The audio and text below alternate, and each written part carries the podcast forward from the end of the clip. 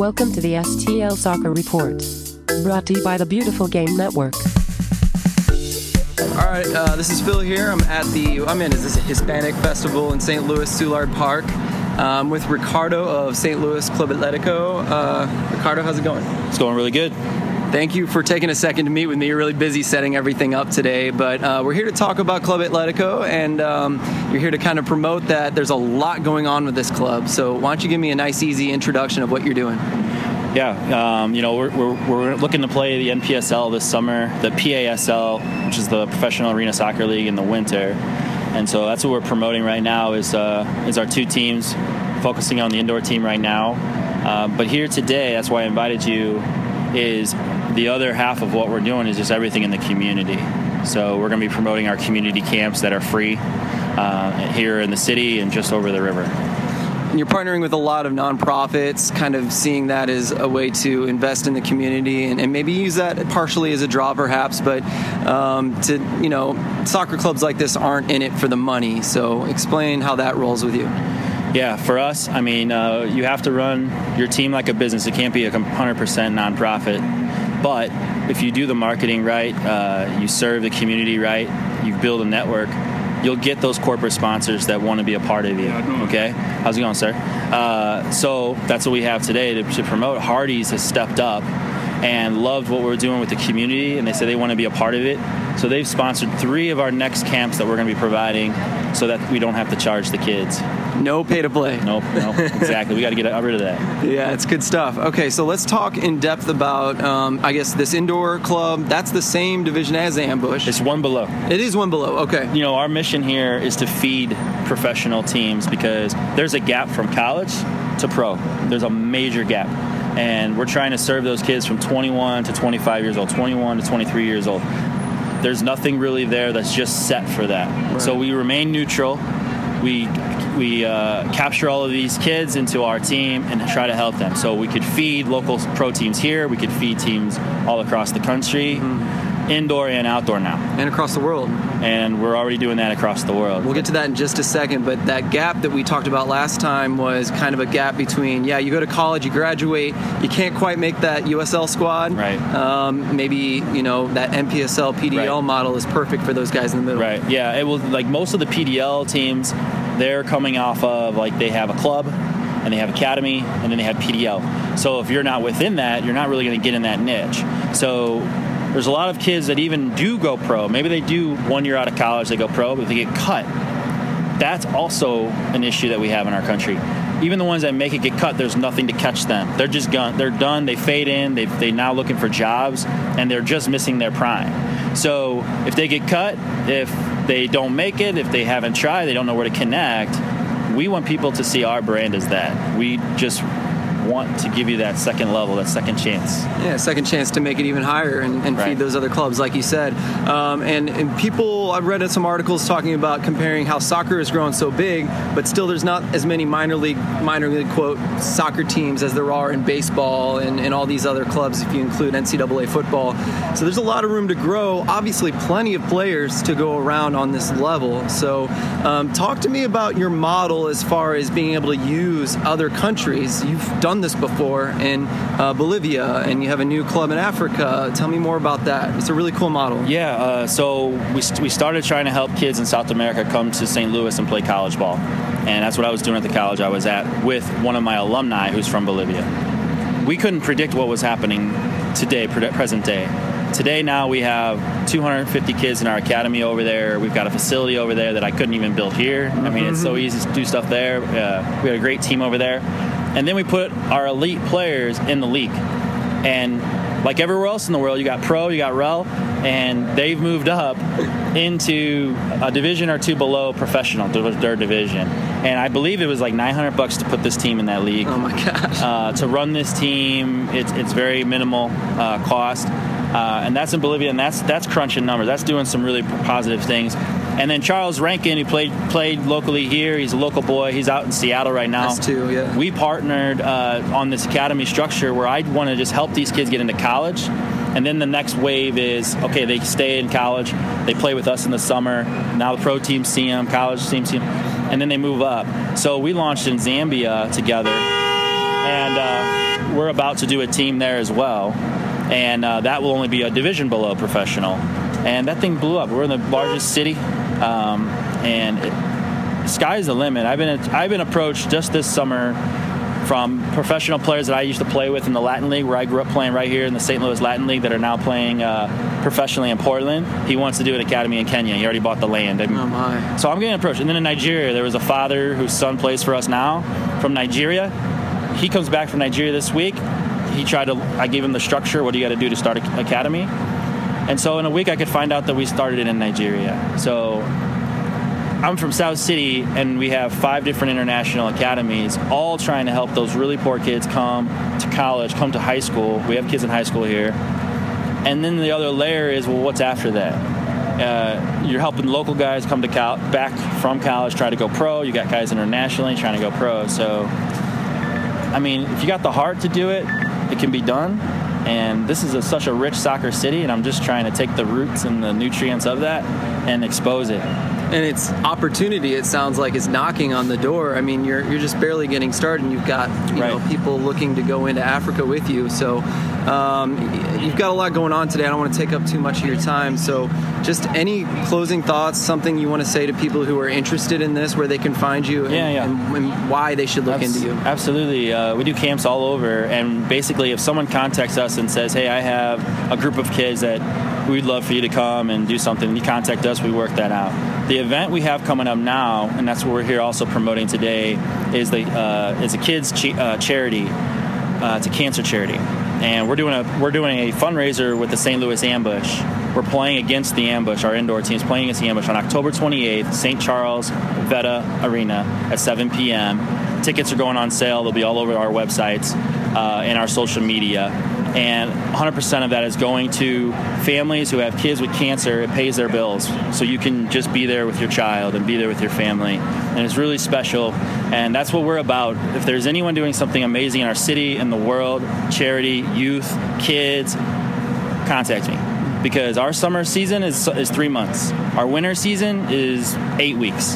The rest of the year, it's working with those platforms and trying to lift them up. Very cool. Thanks again for talking to me, Ricardo. Thanks for being here. Thanks again to Ricky for meeting with me. Like I said, um, he was really busy that day, and that was a while ago. Um, I'm just now posting some things because my computer kind of shut down on me for a week straight after I got like three or four interviews.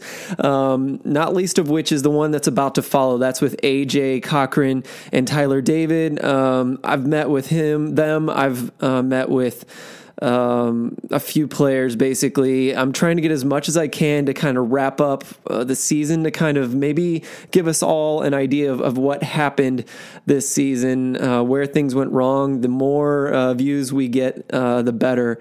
And there's good in there too. You know, people are, you know, it's not all as, as bad as we all think. Some good things happen behind the scenes. And um, to, to say the least, there's been a lot of improvement individually on this team. And I think that's evident if you watch the games even. So, um, but I wanted to say a few things about Ricky. I think he mentioned about um, you know all the different opportunities his club is going to provide St. Louis, uh, including young players in the United States, young players from abroad, um, and bringing them over will perhaps help the level of soccer in St. Louis and also give those guys an education, um, an opportunity that they may not be able to get in their own country, at least not as good an opportunity.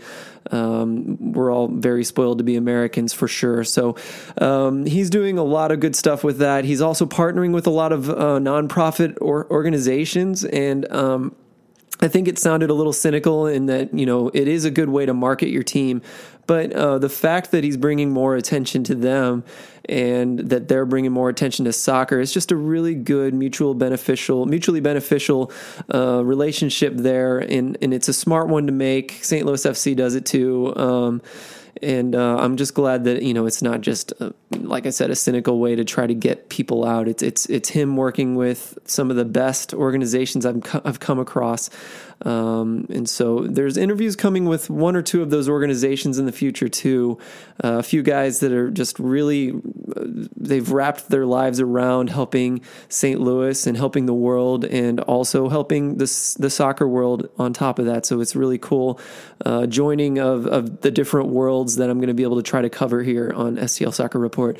Um, okay, um, that's enough. Please do keep um, keep uh, your attention to us as we throughout the uh, off season here. I'm about to go talk to uh, go to a SLU game on Wednesday with AJ and Tyler. It looks like uh, I'm going to keep in contact with STL Club Atletico. I'm going to cover SLU a little bit. I'm going to talk to a lot of different guys from the soccer organizations throughout the city. Uh, there's a lot coming, uh, including interviews with players, and especially as as time goes on here, the guys that are going to stay around St. Louis a little bit longer because they're locally um, located here. So look forward to that in the near future. But I'm going to talk no more because there's a lot of content coming your way still. This is my interview with AJ and Tyler about this season. They were very forthcoming, and um, they really they answered everything I really wanted to ask. So, um, listen in on this and enjoy.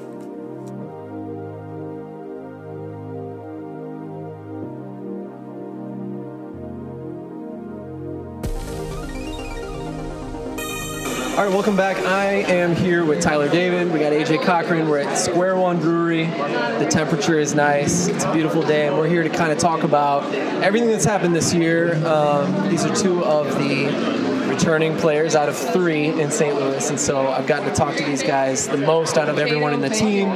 So it's good to have uh, these guys here. Thank you guys for joining me. And how's the day going so far? It's going good. It's going good. Thanks for having us. All right, man. Well, let's start off with how the season has gone. We'll start with the good because it started out really good. Mm-hmm. Uh, AJ, can you get us started with that about how the season started? Yeah. So the season started off very good. We were 3-0 1 through our first four games of the year. Um, obviously, a very positive thing after after a lot of offseason changes. Um, only returning three players, getting a lot, a lot of new guys in the locker room, um, a new coach. So to start the season 3-0 1 was definitely a very positive and definitely one of the more positive things about our season in general. And you guys worked really hard in training throughout the season, but preseason was pretty tough. I remember seeing you guys in Florida you had a bunch of games all in a row, and everyone looked really tired, even though the results didn't always show that. Um, uh, you guys worked really hard, and, and you got some uh, some benefits from that in the first few games. Tyler, how were, how were those games for you? I'm not sure if you were starting at that point. Um,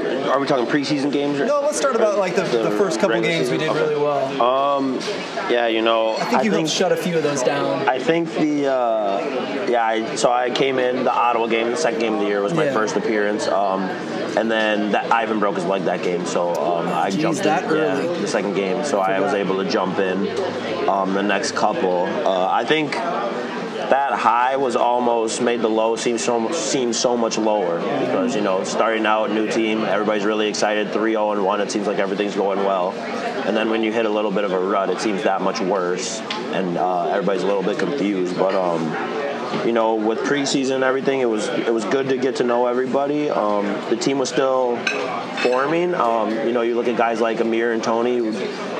Looking back now, they didn't even come until about halfway through the season on the team, and they were huge contributors. Uh, so you know, it was a whirlwind, but uh, it was definitely good to get that good start uh, with the new, new group of guys. Yeah, and, and it kind of took a turn from there. It kind of leveled out low and kind of stayed there. Really, I feel like we're kind of still in that world, even though there have been a couple really, really nice shining uh, light games for you guys. Um, let's kind of talk about all the things. You know, a lot has been said online, right? Just like we're going to hear a lot on Twitter. We're going to hear a lot about what people think about the team. And let's just talk about some of the things they might be, be blaming. Let's just get this out of the way. Um, some people will blame the locker room, some people will blame the coach, the GM. Let's talk about the locker room. Um, from what we talked about earlier, it sounds like you guys get along pretty well. What's the locker room been like this year, even compared to last year? AJ, let's talk. yeah. Um, so last year I thought we had a great locker room as well, but this year the locker room has been, you know, also tremendous. Um, all of us get along really well. I was saying earlier that you know we all sit together at lunch every single day. Uh, when we get together off the field, it's you know the team came together very fast for having this many you know new guys into a locker room. Sometimes it might take some time for everyone to get acclimated to each other. But it was really it was really a fast transition, in my opinion. Um, our locker room's filled with a bunch of hardworking guys, you know, true professionals, and I've really enjoyed. You know, obviously the season has not gone the way that we've wanted it to go, but um, in terms of personnel in our locker room, um, as people and players, I really enjoyed it. I think our locker room was definitely one of the positive things about this year. And then Tyler, you know, AJ's talking about how hard everyone tried. Um, there's definitely been an uptick we've seen in training as far as the, the, level of physicality, what's expected of you every game. Can you talk about training this year, even versus last year?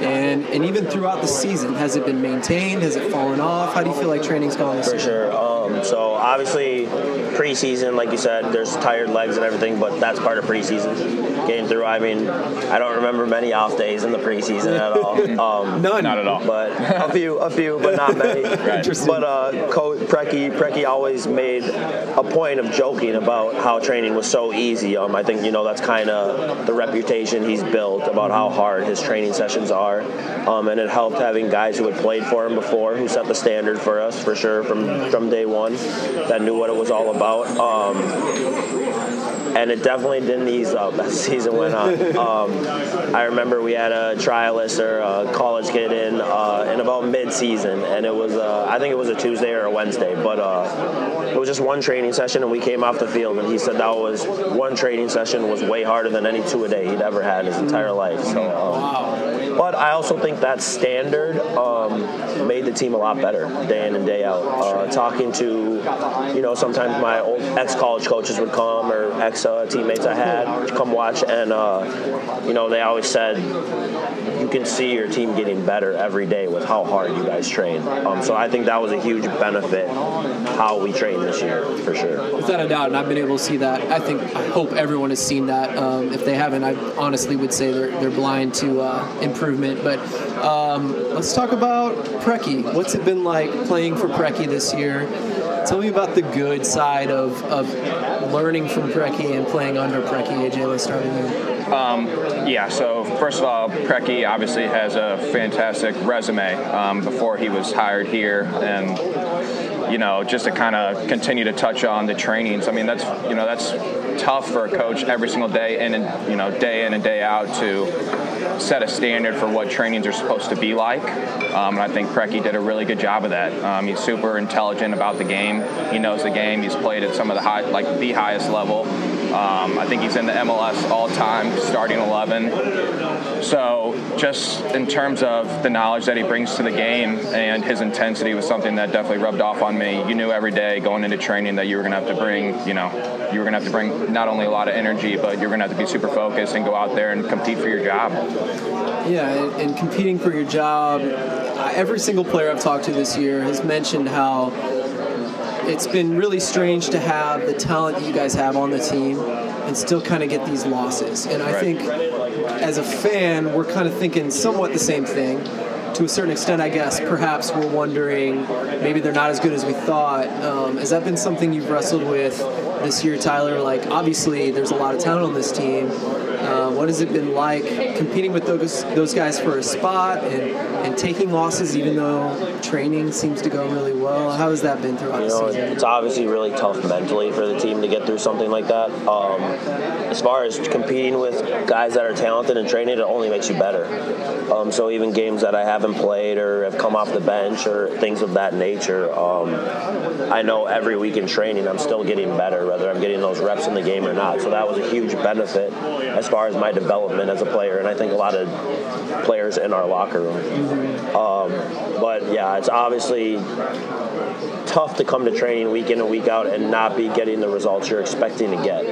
Um, so you know, it's important for the guys in the locker room to not get too chippy with each other. You know, it's okay to go at it at practice, but sure. you know, there's a fine line where you got to stay positive and got to keep battling to be able to get the result in the next week.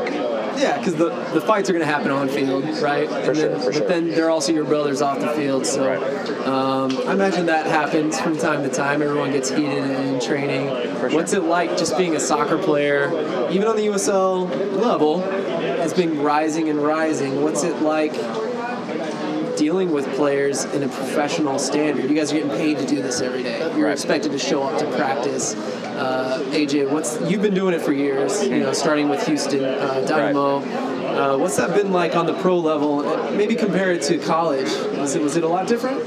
Um, I think it is different. I mean, once you get to the professional level, you know, we're all professionals. So the big thing is once you're at work and once you're on the field, you know, I think a lot of guys have a different personality than once they get into the locker room, and fairly so. Um, you know, you're talking about your job and you're competing for your job, but once you leave once you leave the field and you get back into the locker room, you know, I think you need to be a completely different person. You need to let what happened on the field stay on the field and then transition into the locker room and, you know, be your normal self and be a good teammate. Um, and that thing, that's what I think being a professional is all about. Um, and I think our team has done a really good job with that this year. Of course, there's moments, you know, where practices are going to get heated, like you said. Um, and in the locker room, maybe the first five to ten minutes are awkward, or maybe even, you know, maybe someone just comes in and takes a shower and leaves. Sure. That's okay. If he comes in the next day and, you know, it's cooled down, that's that's part about being a professional. That's part about the competitive nature of the job, Yeah. competing for your spot every single day. Um, so in terms of this year and, and Houston was the same way. I think I've been a part of, you know, good teams and, you know, some of my best friends are you know, really good friends I've met in this, in this, um, you know, in this job, in this profession. Uh, you know, it's been super enjoyable. It's been super enjoyable. That's you know why we love doing it. We love going out there competing with each other every single day. It's just not good once you know, and I haven't ran into this, so it's good when no one carries it back into the locker room because that could really divide the locker room. And like I said earlier, our locker room was one of our strengths this year. That's good.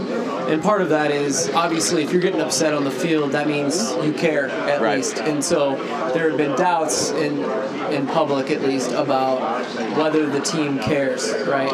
And um, as far as you guys can tell, I mean, like you said, you guys are coming in professionally every day to practice. Does this team still care, Tyler? Is this a team that's going at it every single game and still trying? Because I, I, I just want before you answer, I want to say it's got to be hard to lose game after game after game and still have trust in a coach who's working you to death. I mean, those two things going together, it's got to be hard.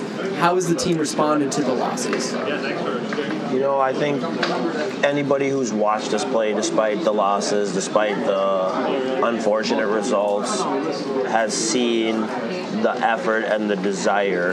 Um, I think, e- from what I've seen, even in more than in years past with this club in general, I think everybody here is a professional and understands um, what we're here to do. And so, at the end of the day, um, whether we're winning or losing, you're still either playing. You're. I, for, I forgot who told me this, but no matter no, when you're a professional soccer player, you're playing in front of somebody every day. You know, you might not even know it. You might not know who's in the stands. You might not know who's at training. But whether it works out here or it works out with another club, we're always playing for our job. And that So- includes for the rest of the season. yeah, right? and so I think a lot of people have taken, or a lot of you know experienced pros in our locker room understand that, and that even if some somebody's struggling with the results, they understand that perspective of it. Um, and then the last thing I would say to uh, Preki, you know, has taken us together. You know, we can't make the playoffs anymore, but we owe it to the fans, to this city, to this community, to bring everything we have for the last two weeks, um, while we can still show what we got. Yeah. Uh, which is good to hear. Uh, that's a good sort of thing for fans to be able to hear on this podcast if they're listening. Um, what does the rest of the season look like? Obviously, no matter who you're playing, like you said, you never know who's watching. You guys are going to play for yourselves at the very least. sounds like you're trying to put on a show or do a good job for your city as well. You guys are both somewhat locals. Uh, you went to school here, Tyler, and AJ, you grew up here your whole life. So, um, what does it look like the rest of the season? Even though they're not meaningful games. Is it nice to try to play spoiler? Is it just kind of nice to be able to put in 110% just for your own peace of mind? How do you go into that, AJ? Yeah, you know, this just it goes back to being a good professional and you know trying to give the fans you know everything that they they deserve. Obviously, this is our third year now without making the playoffs, and of course the fans you know should be upset. Um, and you know it's it's our duty as professionals to go out there and continue to leave it all on the field, like I think we've done all year. You know, our results really haven't gone the way we want them to go, obviously, but we're going to go out there just like it's any other game. You're not going to see you're not going to see us or, or you know you're not going to see us go out there and put a half you know half an half an effort in. Yeah. Um, the fans deserve more more than us than that. Um, in terms of you know how we're going to play or the personnel, I'm not sure. You know I don't know, but we definitely don't want to go, you know, we don't want to go out on a, you know, on a losing note. We want to go out on a high note and look forward to next year. I think that's a super important, um, and I definitely don't think you're going to see anyone give up by any means. that's not who we are. Like I said, our locker room is good, and we're going to go out there and we're going to, you know, hopefully put on a show and get three points. Good stuff. Let's talk about, um, you know, we've talked about player intensity and people trying so far this year.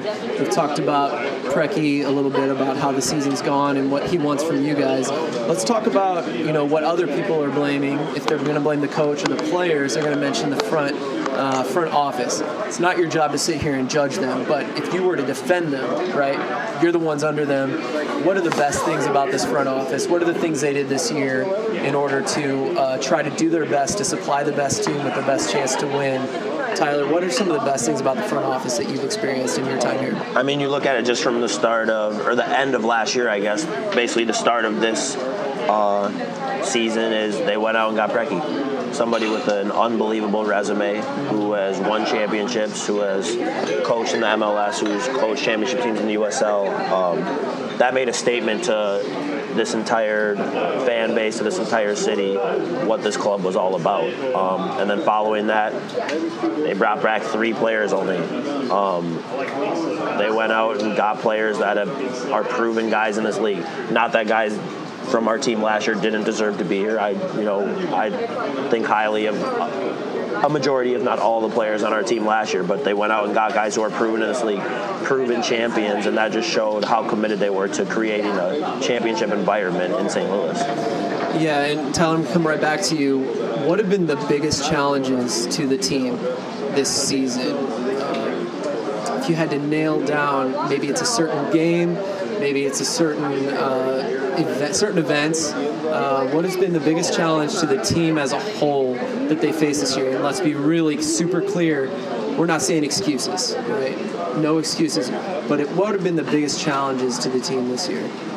Um, one challenge, I think that, and like you said, I don't want to use this as an excuse in any way because every single team yeah. in professional sports faces this exact problem: is injuries. Yeah. That's one thing. Our our captain, our leader, breaks his leg in the second game of the season that you know, regardless of anything, regardless of the quality we have in the locker room, that is never going to be good for the mental aura of the entire team right away. Right. Um, you know, and so everybody knows we've had plenty of injuries this year, just like every other team has. Yeah.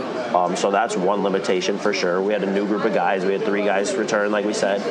Um, and I think I, I've alluded to this to you before. Uh, it's not just on the field. You know, we, when people come to St. Louis, they're not coming here just to play soccer, and then they get to go back to where they're from. You know, they're changing their entire lives. They're in a new city, a new environment.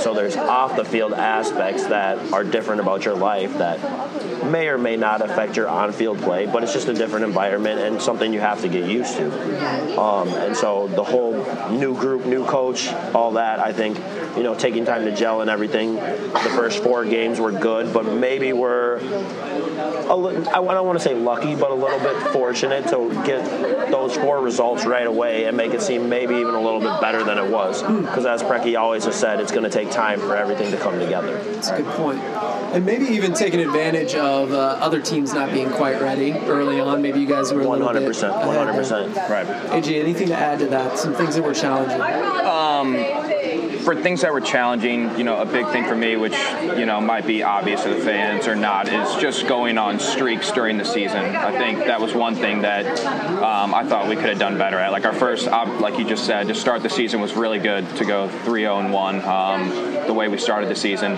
but we really struggled throughout the year to, to string some wins together. It, you know, it was very up and down. It was a win and then a couple losses or a win, loss, and tie. And I really think you know, to, to have that, in, obviously after a win, to have that enjoyment in the locker room and the energy in the week, you know, the weeks following that uh, that game are very, very important to continue for team success. And that was one thing that I think we struggled with this year was just stringing multiple wins together and multiple results. That makes that's a good answer. Um, Tyler, let's talk about some good things that you saw from the team this year. What were some of the best things, best experiences this season in, in what the team is doing? Despite the results, um, the resiliency to come in day in and day out and still bring it. Um, I, that's you know that's tough to say, especially in our situation. But um, I think it's credit to all the guys in the locker room for sticking with it, even though you know, especially our last couple games weren't the best. Um, everybody's still here to win the last two games and has been here the whole season. Um, I think our style of soccer was a lot more entertaining this year. I don't maybe I don't know if fans would agree or not, but I think we definitely tried to play the game the right way and played despite maybe not scoring goals sometimes or maybe giving up too many, we played a lot better or we played a, a more attractive style than a lot of teams in the USL, I would think. Um, I think the way we played is, is a credit to you know what Preki has implemented and you know the high pressing and all that is a lot more entertaining for fans. Um, despite the despite the results. Um, but you know, it's hard to find a lot of positives. So yeah. many positives in this situation, but well, it's an it's a results oriented business. Exactly, so it is. I understand that completely. AJ, anything that sticks out this season? Some good spots, some, some benefits. For me, if I can maybe add to it, yeah. some of the tougher teams you guys played, you guys really stepped it up. Like mm-hmm. against the Fire, that was a really exciting game. Right. Um, you know, when the Rowdies came to you, it was still, I mean, you dominated that mm-hmm. game. So um, anything in that regard, like some good games that stick out for you in, in the season. I think the Tampa Bay game, like you just you know mentioned, Don was a big one to come from behind, and we won four three, correct? Or yeah, we four did. three or three two. Last yeah, four minute. three, four yeah. three, last minute. Like you know that's a that's a big game. Like I said, that for the next week, that training was you know like it was it was just a different energy level. Not saying the energy level, but I mean like we've said it, you know, on podcast morale. Yeah, exactly, natural. exactly. Um, so that was definitely you know a positive point. Um, and just to go back, just to go back, I know we're not to beat a dead horse, but the trainings. I mean, to go and not have you know good results on the road, and to lose, to lose and give up goals in you know late moments of the game, to still come in that next week and you know to train as hard as we did. Um, was a credit to all the guys in our locker room and a credit to Preki and our coaching staff to continue to hold that high standard. Um, yeah, so I would really think that's a big positive. I'm going to ask you guys both these questions. I'll kind of talk here while you think about it. I want to ask you both maybe what is the toughest team you both faced? Because as a defender, AJ and mm-hmm. Tyler, you play that role as well. Some of these teams are harder to defend than others. Um, maybe even just your style of play versus certain teams would be harder. So I'd like to hear about that. And even um, certain players that were really difficult to deal with, or s- certain opponents that were really uh, stood out as really quality players that you could see moving to the next level. Tyler, let's start with you with like the first team that was kind of the most difficult to deal with this year. Well, okay, I, I know this from a bunch of different perspectives since I played quite a few positions on the Which field. Which we'll talk about, yes. Um, I think the toughest team in the Eastern Conference for pretty much the last three years is Louisville. Oh, really? I think they are. I would agree. Very. I, I think the way they that. play. I think they are. When if you would ask me who's the top team, who, I think someone asked me that midseason. I said Louisville in the wow. Eastern Conference. I think they are a good team. What makes them so good? Because as a as a, I'm you know I'm, I'm not the best soccer analyst, um, nor would I claim to be ever. Um, but what makes them so good? Because it's hard to see with them compared to sometimes Cincinnati is a little more flashy. Charleston has a good system that really works for them. What makes Louisville so successful? So Louisville's a little different than last year. Last Oh. year, um, you know, last year they had um, oh, what's his name? Cincinnati defensive Yeah. midfielder now. Not Bowen, never Um, Andy mind. Quinn. Quinn. Oh, Quinn, okay, Quinn. Quinn changed the dynamic for their team last year a lot. Yeah. You know, he's really he was really good on the ball and really settled the game. I I remember watch. I didn't play in the Louisville game last year, but I or maybe I came in at the end. But I remember watching and I was like. He's probably the best player on the field. I was very impressed the way he played and controlled the game. Yeah. Uh, without him this year, Louisville's dynamic was a little different. Their midfield was a little more athletic. Okay. Um, but they've always been a really organized team, and um, they pick their moments. You know, they're Yeah. they're not afraid to sit behind the ball. They're okay with that, but they're also okay with pressing. And so they kind of the way they mix it up, I think, makes them a tough team to play against. And they know what they do. I mean, they, do have a system, and they Yeah. they all know, and they're all on the same page. They've been together for a while. Um, and then if I were to pick another team, though. Uh, a really tough team to play against. From I'm even though I'm a defensive player, I'm kind of have an offensive mindset. You know, on the ball. Rochester is a really hard team to break oh, down. Really? Because- oh no, to break to down. break down. Oh, yes. super, super Yeah. organized. That So is just thinking of a from having the ball Yes. perspective, that is the Great Wall of China trying to get through That's that. awesome. Um, and if you saw you brought- uh, whoever watched our game versus them in St. Louis, especially. Yeah. that was a 0-0 game, and that's probably what it should have been because it was there was no you weren't getting any looks against them. so just as far as that perspective, Louisville came to mind and Rochester came to mind. Really good. One other team that I would throw in there as well was Charlotte. Okay. I think Charlotte has some attacking has some attacking personnel that are pretty gifted for this league. I think um, you know Enzo Martinez and they're uh, they're crafty players. They're crafty players. So for me, for a center back perspective, um, you know, little guys that are very technical around the ball and around the box like that, that can get shots off quickly. Like I think that's one thing that Charlotte does a good job. They have a very good chemistry in their attack in the attacking third. Yeah, you don't see a lot of guys from that midfield uh, position get so many goals in one season in Enzo. Right. So, um, what also what made Charlotte so good? Because I mean, were they good defenders as well? Tyler, I don't know if you faced their defense, but they just seemed to They be had so an athletic back line, didn't they?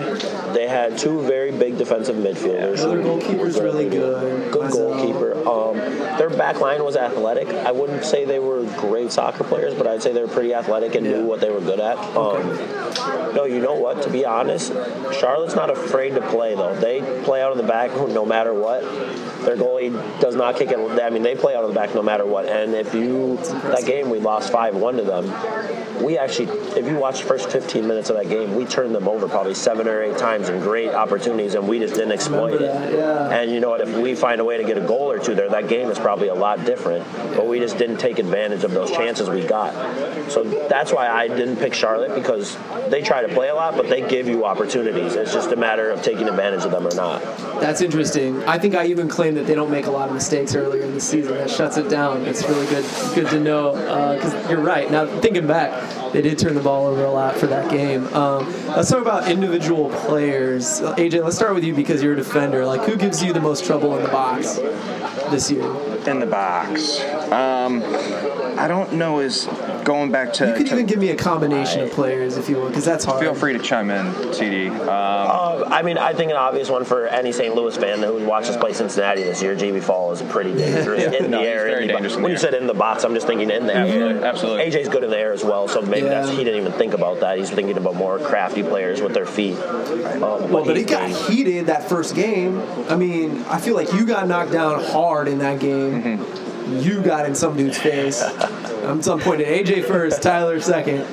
Also, one of my favorite things is you getting in someone's face because then I know they're talking shit on the field and you're getting pissed or they're like Right. trying to pull off some bullshit. So um, I love seeing that because I know your guys' personalities to a certain extent. So um, yeah, so tell, honestly, I just want to hear about Cincinnati. Can you give us some stuff about Cincinnati? It's early in the year. What a- who was that left back that was a complete?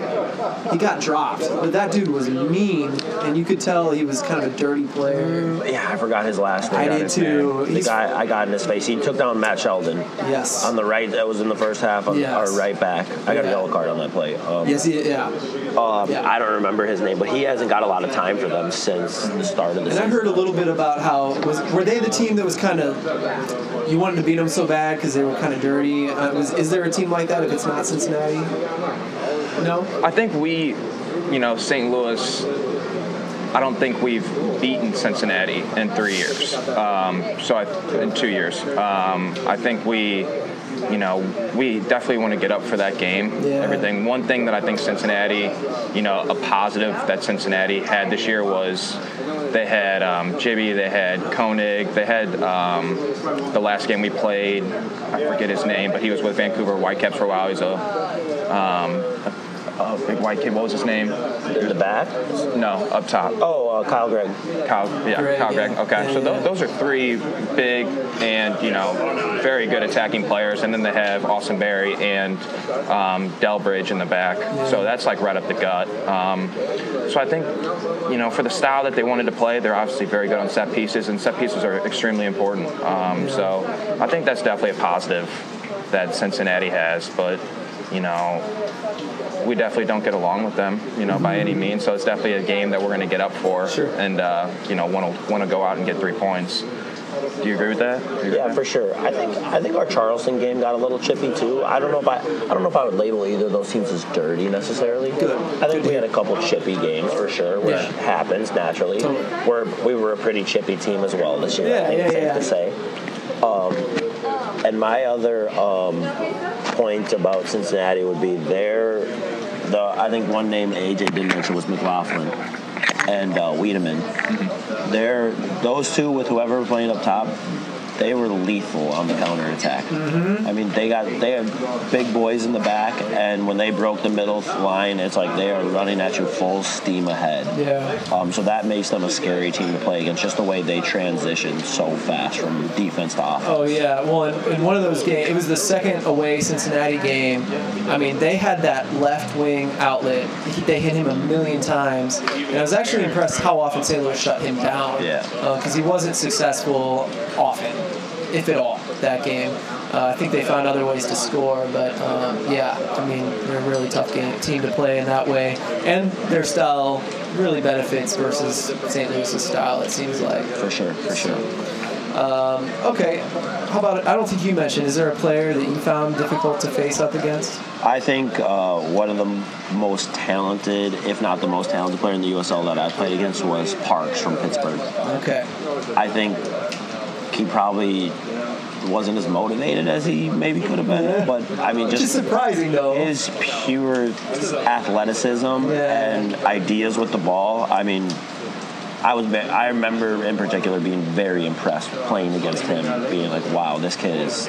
Watching him on video, like this kid is something else, or this guy is something else. very close to the guy in Bethlehem, so I'll, I'll like I'll mention that you said that to him. That's really interesting. It's also interesting though because that's the dude that like I thought his career might be over After, after yeah. that kick. You know what I mean? For sure. So I thought he'd come back pretty hungry, but maybe not necessarily. I think he could be in a, a higher league if he really, if he really wanted to. That's how. That's how highly I think of his play. That's awesome. That's good to hear, actually. Um, let's talk about how you've been used this year, both of you guys, but we're going to start with you, Tyler, since uh, AJ just ran to the bathroom, I assume? Mm-hmm.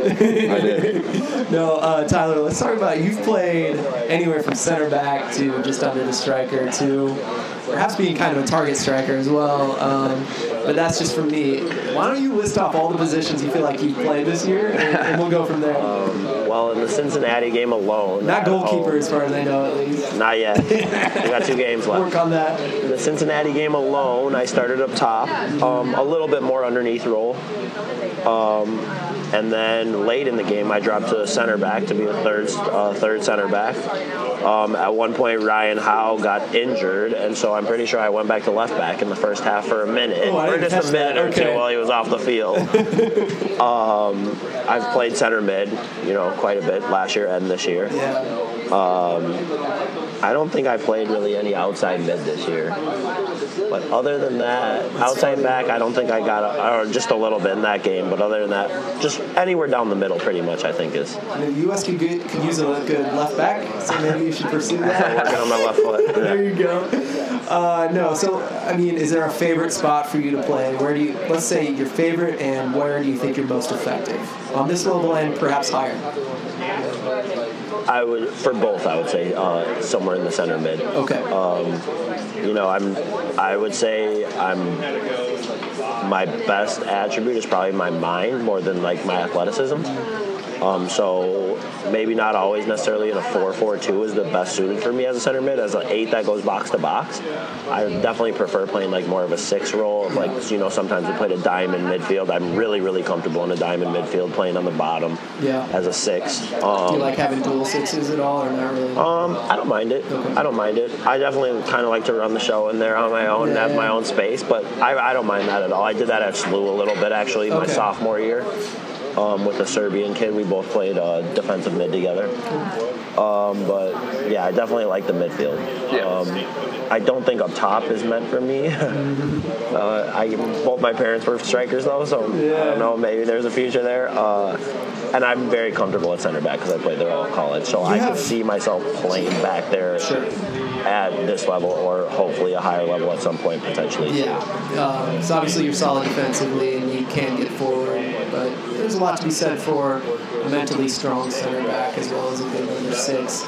Um, but as far as your striking, yeah, as far as your striker uh, comment, first, I can tell you have the instincts. Even like the very first time, you know what? The best example was the preseason game against Tulsa at the SLU Stadium. Okay. You were playing a six role, I think, or midfield role. I think I was a midfielder. Yeah, yeah, game, yeah. And you got forward like twice. And both times you passed it off and you just ran a straight line at, at the near post or something. And it was just like natural for you, it seemed like, to do that. And not everyone on the USL level even knows to pass it off and make a good run, even if it's to distract someone. So you showed those instincts. I thought it was uh, something maybe you just picked up from your parents. Can I, can I chime in on that real quick? Yeah, please do, TD, TD just, I mean, he can he reads the game very well.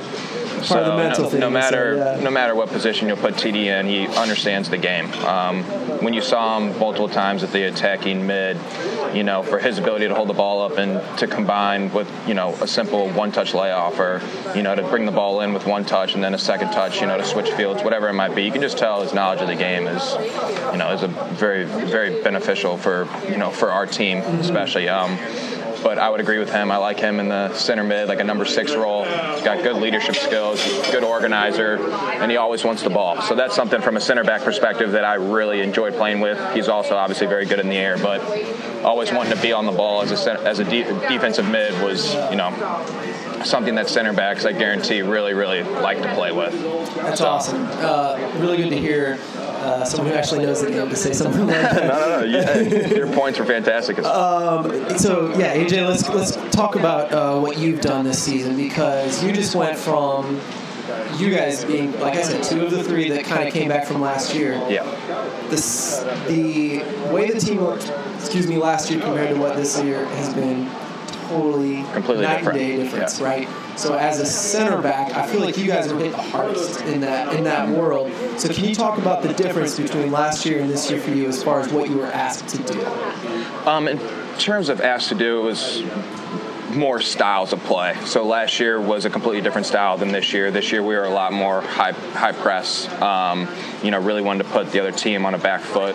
You know, to start the game and throughout the 90 minutes, uh, we wanted to get a lot of pressure on their back line. Um, so from a center back perspective, this year was a lot different in terms of how high we wanted to keep our line and how you know how tight how tight we wanted to keep our midfield and our back line together. At times, I think we struggled with that. I think there was a gap between our back line and our midfield. More, you know, more. We should have done better with that. Um, but last year, last year we weren't so much of a pressing team. We didn't technically sit back all the time, but we definitely set our line deeper than what we did this year. So from a center back perspective, um, last year I was more of an organizational thing. Obviously, it's super important for a center back to be, you know, vocal and organ- organizing. But um, this year it was a lot more posi- positioning. Um, communication was still a big factor, but when you can read the game and you're set back a little bit and kind of let the attacking team come at you, it's easier to read in terms of you know 100 miles an hour and to press the back line.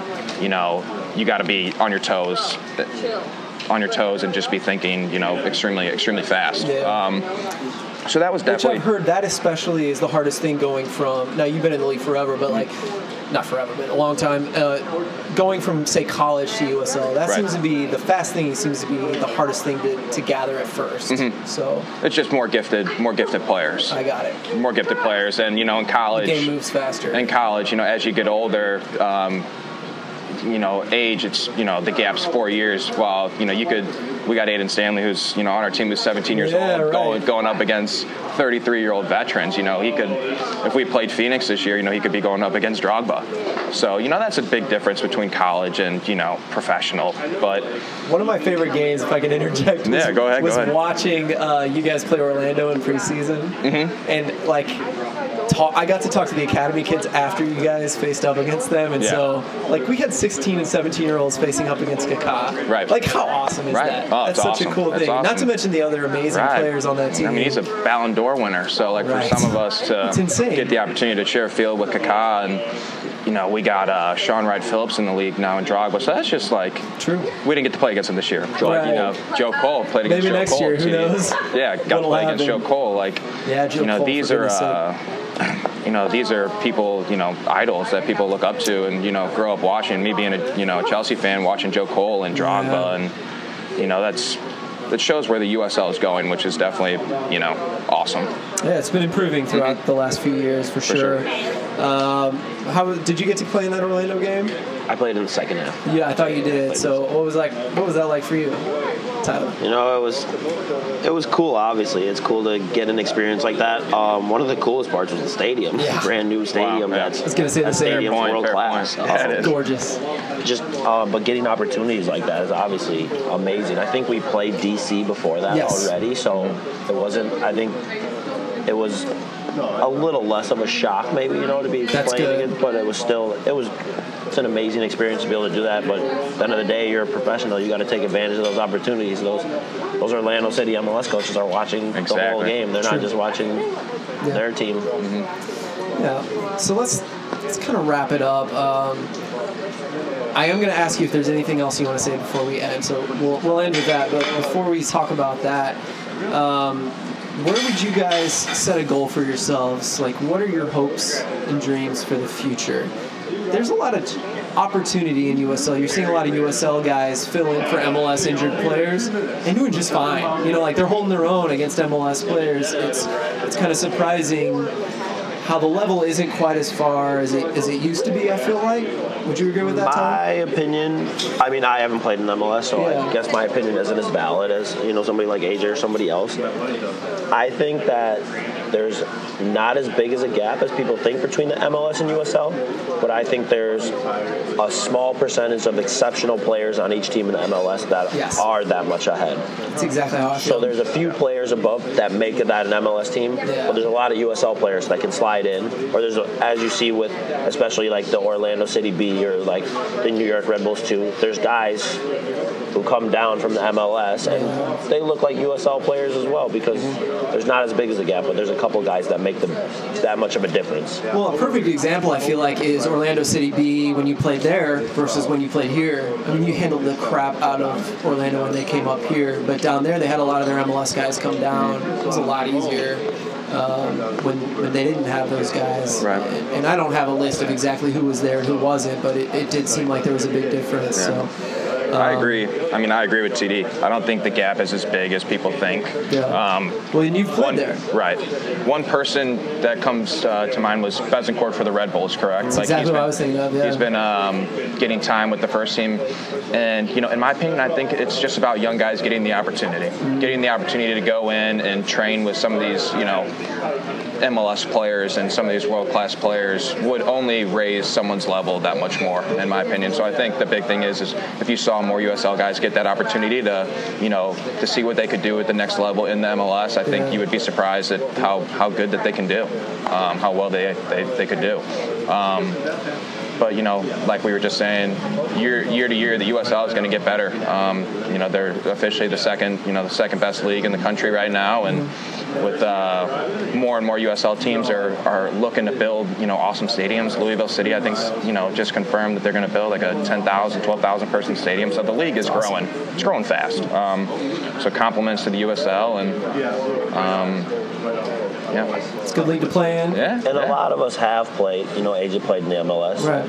when I was in college, I trained with Chicago Fire. I trained at Sporting Kansas City. I was drafted by Vancouver. I trained in Vancouver for preseason. So we've all been in MLS, or a lot of us have been in MLS clubs and played with MLS players. It's good to hear. I didn't know that about you. Yeah. I imagine I know. I mean, you've trained with a lot of people. You mentioned Colorado earlier, and I didn't wrap up on that. Have Right. you- So I uh, last off season, last off season, I uh, or two off seasons ago, um, went in with a little stint with the Red Bulls for like seven to ten days, and then I went to Colorado for two weeks, I believe, um, on like trial. Nice. So you know, I've obviously played in Houston for two years, but you know, the MLS is you know, I think the goal for any person in the USL. I think to to make that jump to get to the top league, um, I think that has to be everyone's goal in the league. Um, and I think it's possible. I think uh, it definitely benefits being on a successful team. I think that's you know a big um, a big advantage to be, you know, in the finals of the USL Cup or to be, you know, one of the final four teams, so you can get that exposure. But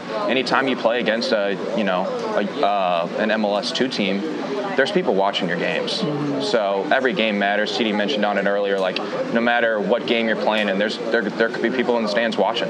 That one moment could change, you know, could change, you know, the future of your soccer career.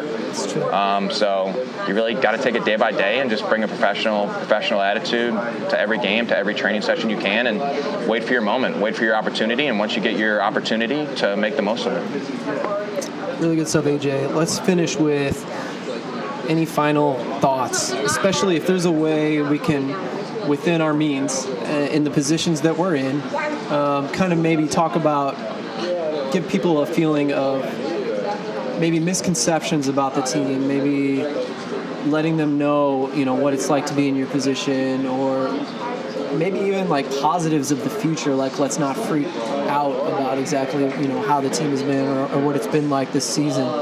Um, just final concluding thoughts with that in mind, Tyler. Let's talk. Let's start with you. Um, you know, I think I have mentioned this to you before. Uh, I think one reason that this season has been such a downfall and such a disappointment at this point is because the expect- expectations were that much higher with all the things that the front office did with bringing in Preki, with bringing in the players. And so I think it's important to realize there was a lot of good out of this season. There was a lot of good soccer played. There were a few bad moments that, and in any sport, a couple moments can change an entire season. A game or two can change an entire season. And there's probably some games that turned our season. Um, but at the end of the day, I think we had a quality group, and I think that I think that if this, you know, I I'm not the GM, I'm not, I don't know what the future holds, but I think if this group, if the core of this group is back together, that this group will have something to say next year in this in the USL and in the Eastern Conference for sure. Oh man, I think TD just hit the was nail on the head. Yeah, I think TD hit the nail on the head. Um, this, you know, this season, I know the fans had really high expectations, um, as did the players. Um, unfortunately, it didn't go the way we wanted it to go. But you know, we have to remember that we did. You know, we only returned three players. We brought in a whole new locker room, a new coach, um, and this is by no means an excuse. But you know, what do they say? Rome wasn't built in one day. So this is our first season together. Um, we definitely had higher expectations, but like TD just said, if you know, if the core group of guys, if we bring back, you know, a lot of the guys, I think this team has, you know, a lot of future success um, in the USL. And I think I, I think I'm maybe I can't keep track of what we talked about before and, and during, but I think we mentioned how every player on this team I've talked to has mentioned how high the quality of players are that you guys have on this squad, how intense. You know, what'd you say? Like eight, seven on seven, or whatever you guys would practice during a, a game would get really intense and be really star quality things would happen during that game, and then um, it just didn't work out. Like perhaps all there is left is to make a few ads, continue on what's happening, figure out what works in USL as a coach and as a, as a team that's, that's planning game to game on what to do and how to do it with a certain group of guys. That's something you can build on uh, from year to year. Last thought. Anything else on that, Tyler? No, yeah. I mean, at the end of the day, everybody, you know, we can say that this was good, this was good, but at the end of the day, we all need to go home or go wherever we're going for the off season, look ourselves in the mirror, find a find a thing or two to get better at. You know, you're not going to get better at everything in the off season, but find how you're going to be able to help this team a little bit more. Um, starting with the front office all the way through the players, and I think you know if that many people can make a little adjustment, and you know we can all collectively be in the same mindset. Um, some special things could happen. So, but everybody has to take a look at themselves in the mirror first Yep. and figure out what what their what their role is and how they can improve for this team. Top to Just to touch on that, we have two games left. We have two games left. So now is a moment where coaches and Preki was preaching this the other day that now is a moment where you really want to see, you know, who wants to be here and who's a true professional in these last two games. So Yeah.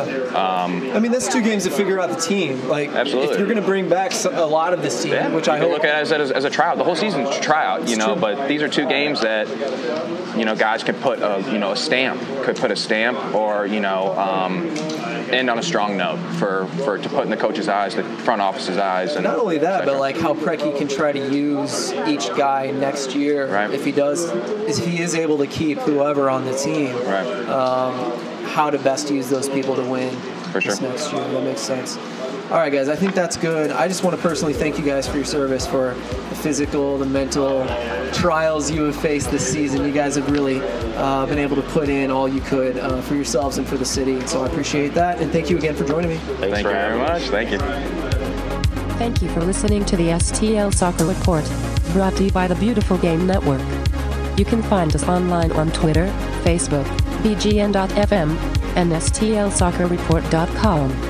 If you have any questions you'd like read on air, please send them to stlsoccerreport at gmail.com.